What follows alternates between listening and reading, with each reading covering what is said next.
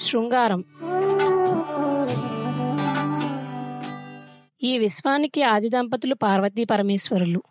ఈ సృష్టిని కొనసాగించేందుకు ఈ లోకానికి వారిచ్చిన వరమే కామం. కామం ధర్మబద్ధమైనప్పుడు మోక్షానికి మార్గం వేస్తుంది.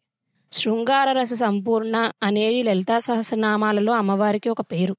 అందుకే కాముని చేతిలోని పంచబాణాలు లౌకిక కోరికలకు పరిమితం చేయగా అమ్మవారి చేతిలోని పంచబాణాలు చెరుకు విల్లు మనలోని కామాన్ని ధర్మబద్ధం చేసి తద్వారా ఈ సృష్టిని ముందుకు సాగించేందుకు సంతానాన్ని కలిగించే వరం అవుతుంది. అలా కామం అనేది పాపం అనే అపోహతో ఉన్న ఒక జంటను ఒకరి వైపుకు మరొకరిని తిప్పి తద్వారా సృష్టిని ముందుకు తీసుకువెళ్ళడం ఎంత పవిత్రమైన కార్యమో రచయిత శంకరమంచి సత్యం గారు వివరించిన కథే. ఎంగిలా సున్నితమైన శృంగార రసానికి ఈ ఎంగిలా కథ చక్కని ప్రతీకగా నిలుస్తోంది. అమరావతి కథలు. ఎంగిల? రామశాస్త్రి తండ్రి పేరు శాస్త్రిలో సోమయాజి కాకపోయినా కర్మిష్టి పదిహేనేళ్ళ వయసుకే వేదం ఎనభై రెండు పన్నాలు ఆ పొసన పెట్టాడు ఆ పైన తర్కం అభ్యసిస్తూ అంతో ఇంతో వేదార్థం కూడా గ్రహించాడు. ఒటువుగా త్రికాలములందు అగ్నిహోత్రాన్ని ఆరాధిస్తూ గాయత్రి మంత్రోపాసన ఉచ్ఛ్వాస నిశ్వాసాలుగా కాలం గడుపుతున్నాడు. సభల్లో ఎందరు పెద్దలున్నా పిన్నవాడైన రామశాస్త్రికి పెద్ద పీట వేసేవాడు. పేరుశాస్త్రి కొడుక్కి వయసు వచ్చింది కదా వివాహం చేద్దామని సంకల్పించాడు. కానీ రామశాస్త్రి మనస్సు వివాహం వద్దన్నది.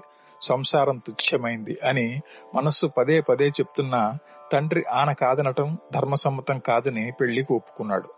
అప్పటిదాకా బ్రహ్మచారిగా ఉన్న రామశాస్త్రికి ధోవతి కట్టుకోవడం చేత కాకపోతే పెళ్ళి పీటల మీద పురోహితుడే కుచ్చిళ్ళు పూసి రామశాస్త్రికి ధోవతి కట్టవలసి వచ్చింది. తల్లిదండ్రుల కోరిక తీర్చడం కోసం పిల్ల మెళ్ళలో తాళి కట్టాడే గాని పెళ్ళైన తర్వాత మళ్ళీ తన జపమేమో తన అనుష్ఠానమేమో. పేరు శాస్త్రి దంపతులు కొడుకు పెళ్ళి చుట్టానికే నోచుకున్నారు గాని కోడల్ని గడపలోకి తెచ్చుకునే సంబరం చూడకుండానే వెళ్ళిపోయారు అత్త మామ లేని ఇంట శ్రీదేవమ్మ కోడలుగా అడుగుపెట్టింది. రామశాస్త్రికి దీటైన ఇల్లాలు. శ్రీదేవమ్మ రామశాస్త్రి జపాలకి తపాలకి రోజుకు ఆరు గంటలు పెడితే శ్రీదేవమ్మ పూజలకి పునస్కారాలకి రోజుకు పది గంటలు పెట్టేది. శ్రీదేవమ్మ అత్తింటికి వస్తూ కామాక్షి విగ్రహాన్ని తనతోనే తెచ్చుకుంది. ఆమె సేవే అనునిత్యం. ఇక రామశాస్త్రి అనుక్షణ ఈశ్వరార్చకుడు. రామశాస్త్రి భార్యతో నాకిది కావాలి అని అడగడు. ఆమె ఏం చేసి పెడితే అది తింటాడు. శ్రీదేవమ్మ కామాక్షి విగ్రహాన్ని అమ్మ నీ నివేదనకి ఏం చేయమంటావు? అని అడిగి తోచింది చేస్తుంది.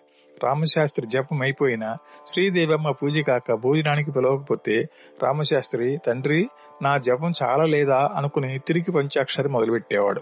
ఊరందరికీ వాళ్ళ భార్యాభర్తలే గాని వాళ్ళెప్పుడు అలా అనుకోలేదు. ఎవరి జపం వారిది.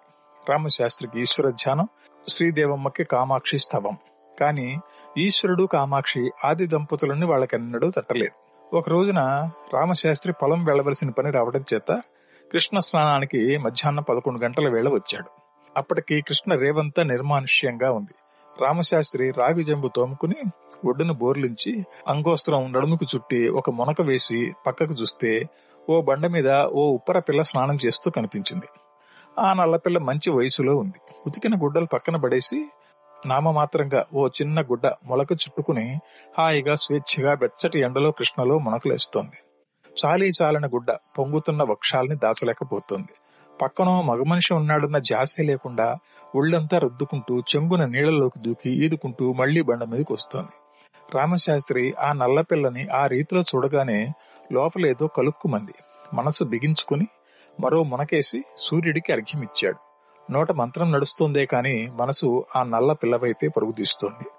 పెళ్ళుమనే వయసు ఆ నల్ల పిల్లది.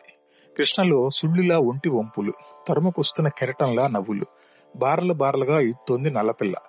నల్లటి కృష్ణలో నల్ల చేపలా దూసుకుపోతుంది. రామశాస్త్రికి గాయత్రి సాగటం లేదు. మళ్ళీ మళ్ళీ పక్కకి తిరిగి చూస్తున్నాడు. ఇంకెవరో చూస్తున్నారన్న జాసే లేకుండా స్వేచ్ఛగా ఆనందంగా కృష్ణలో కలిసిపోతోంది ఆ పిల్ల. కృష్ణ అంత అందంగా ఉంది ఆ కన్య అనిపించింది రామశాస్త్రికి. కకావికలైన మనసుతో ఒడ్డుకొచ్చాడు రామశాస్త్రి. శ్రీదేవమ్మ అన్నం వడ్డిస్తుంటే భార్యని తదేకంగా చూశాడు. పచ్చటి ముఖం మీద పెద్ద కుంకుమ పట్టు కామాక్షి దేవికి పూజ చేసిన గన్నేరు పువ్వు ఆమె కొప్పులో ఎత్తుగా విచ్చుకుని ఉంది. నల్లపిల్లే కాదు నల్లపిల్లే కాదు శ్రీదేవి కూడా అందంగా ఉంటుంది అనిపించి కళ్ళు ఇచ్చుకు చూస్తున్నాడు రామశాస్త్రి. అన్నం కలిపి ఓ ముద్ద నోట్లో పెట్టుకుని రెండో ముద్ద పక్కనే కూర్చుని విసనకర్రతో విసురుతున్న భార్య నోటికి అందించాడు. శ్రీదేవమ్మ అబ్బురపడి ఎంగిలిగా అదో అంది. ప్రసాదం అనుకోరాదో అన్నాడు రామశాస్త్రి. అయితే అనుగ్రహించండి అని నోరు అందించడానికి బదులు దోసెడు పట్టింది. రామశాస్త్రి ముద్ద దోసిట్లో ఉంచితే కళ్ళకద్దుకుని నోట్లో వేసుకుంది ఆమె. రామశాస్త్రి సాయంత్రం దైవ దర్శనానికి వెళ్తున్నాడు. కానీ లోపల అనేక సందేహాలు. గుడి నిండా స్త్రీలు. వాళ్ళ జడలతోనే పూల చెండ్ల వాసన మండపం నిండా పరుచుకుంది. ధ్వజస్తంభం దగ్గర ఆరు బయల్లో కూర్చున్న పూలవాసనే గాలి పూలవాసన వెన్నెల పూలవాసన వస్తూ వస్తూ అప్పయ్య దీక్షితులు వారు అరుగు మీద కూర్చుంటే నుంచునే ప్రశ్నించాడు రామశాస్త్రి. తాత సంసారం విషవృక్షం కాదా? అప్పయ్య దీక్షితులు గడ్డం చోట నవ్వుకుని విషవృక్షమే ఆ విషవృక్షానికి అమృత ఫలాలు కాస్తాయి అన్నాడు. మరి కొంతసేపటికి రామశాస్త్రి తెలిసి తెలిసి చేదు తింటామా? అని అడిగాడు. చేదు తెలిసిన నోటికే తీపి రుచి బాగా తెలుస్తుందిరా అన్నాడు. రామశాస్త్రి ఇంటికి వచ్చాడు చేసి తుంగ చాప మీద పడుకుంటే భార్య కాసేపు కాళ్ళొత్తి దండం పెట్టి మంగళసూత్రాలు కళ్ళకొద్దుకుని మామూలుగా వెళ్ళబోతుంటే అన్నాడు. పార్వతీదేవి భర్త సేవ చేసి వేరే వెళ్ళిపోయేదా ఆ సంగతి కామాక్షిదేవిని అడగాలి అంది శ్రీదేవమ్మ. అడగక్కర్లేదు నాకు ఈశ్వరుడు చెప్పాడులే అంటూ భార్యని దగ్గరకు తీసుకున్నాడు. ఆనాటి నుంచి శ్రీదేవమ్మకి వేరే చాపతో పని లేకపోయింది. మరి రెండు సంవత్సరాల్లో ఆ ఇంట అమరేశ్వరుడు బాలచాముండేశ్వరి పుట్టారు.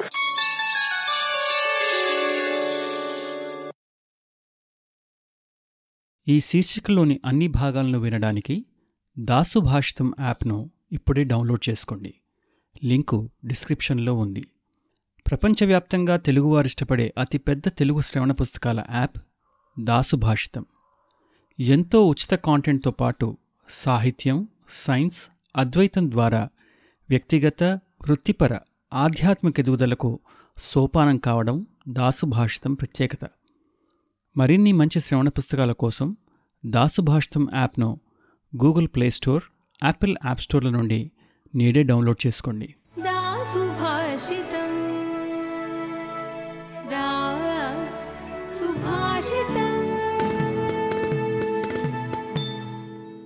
దాసుభాషితం.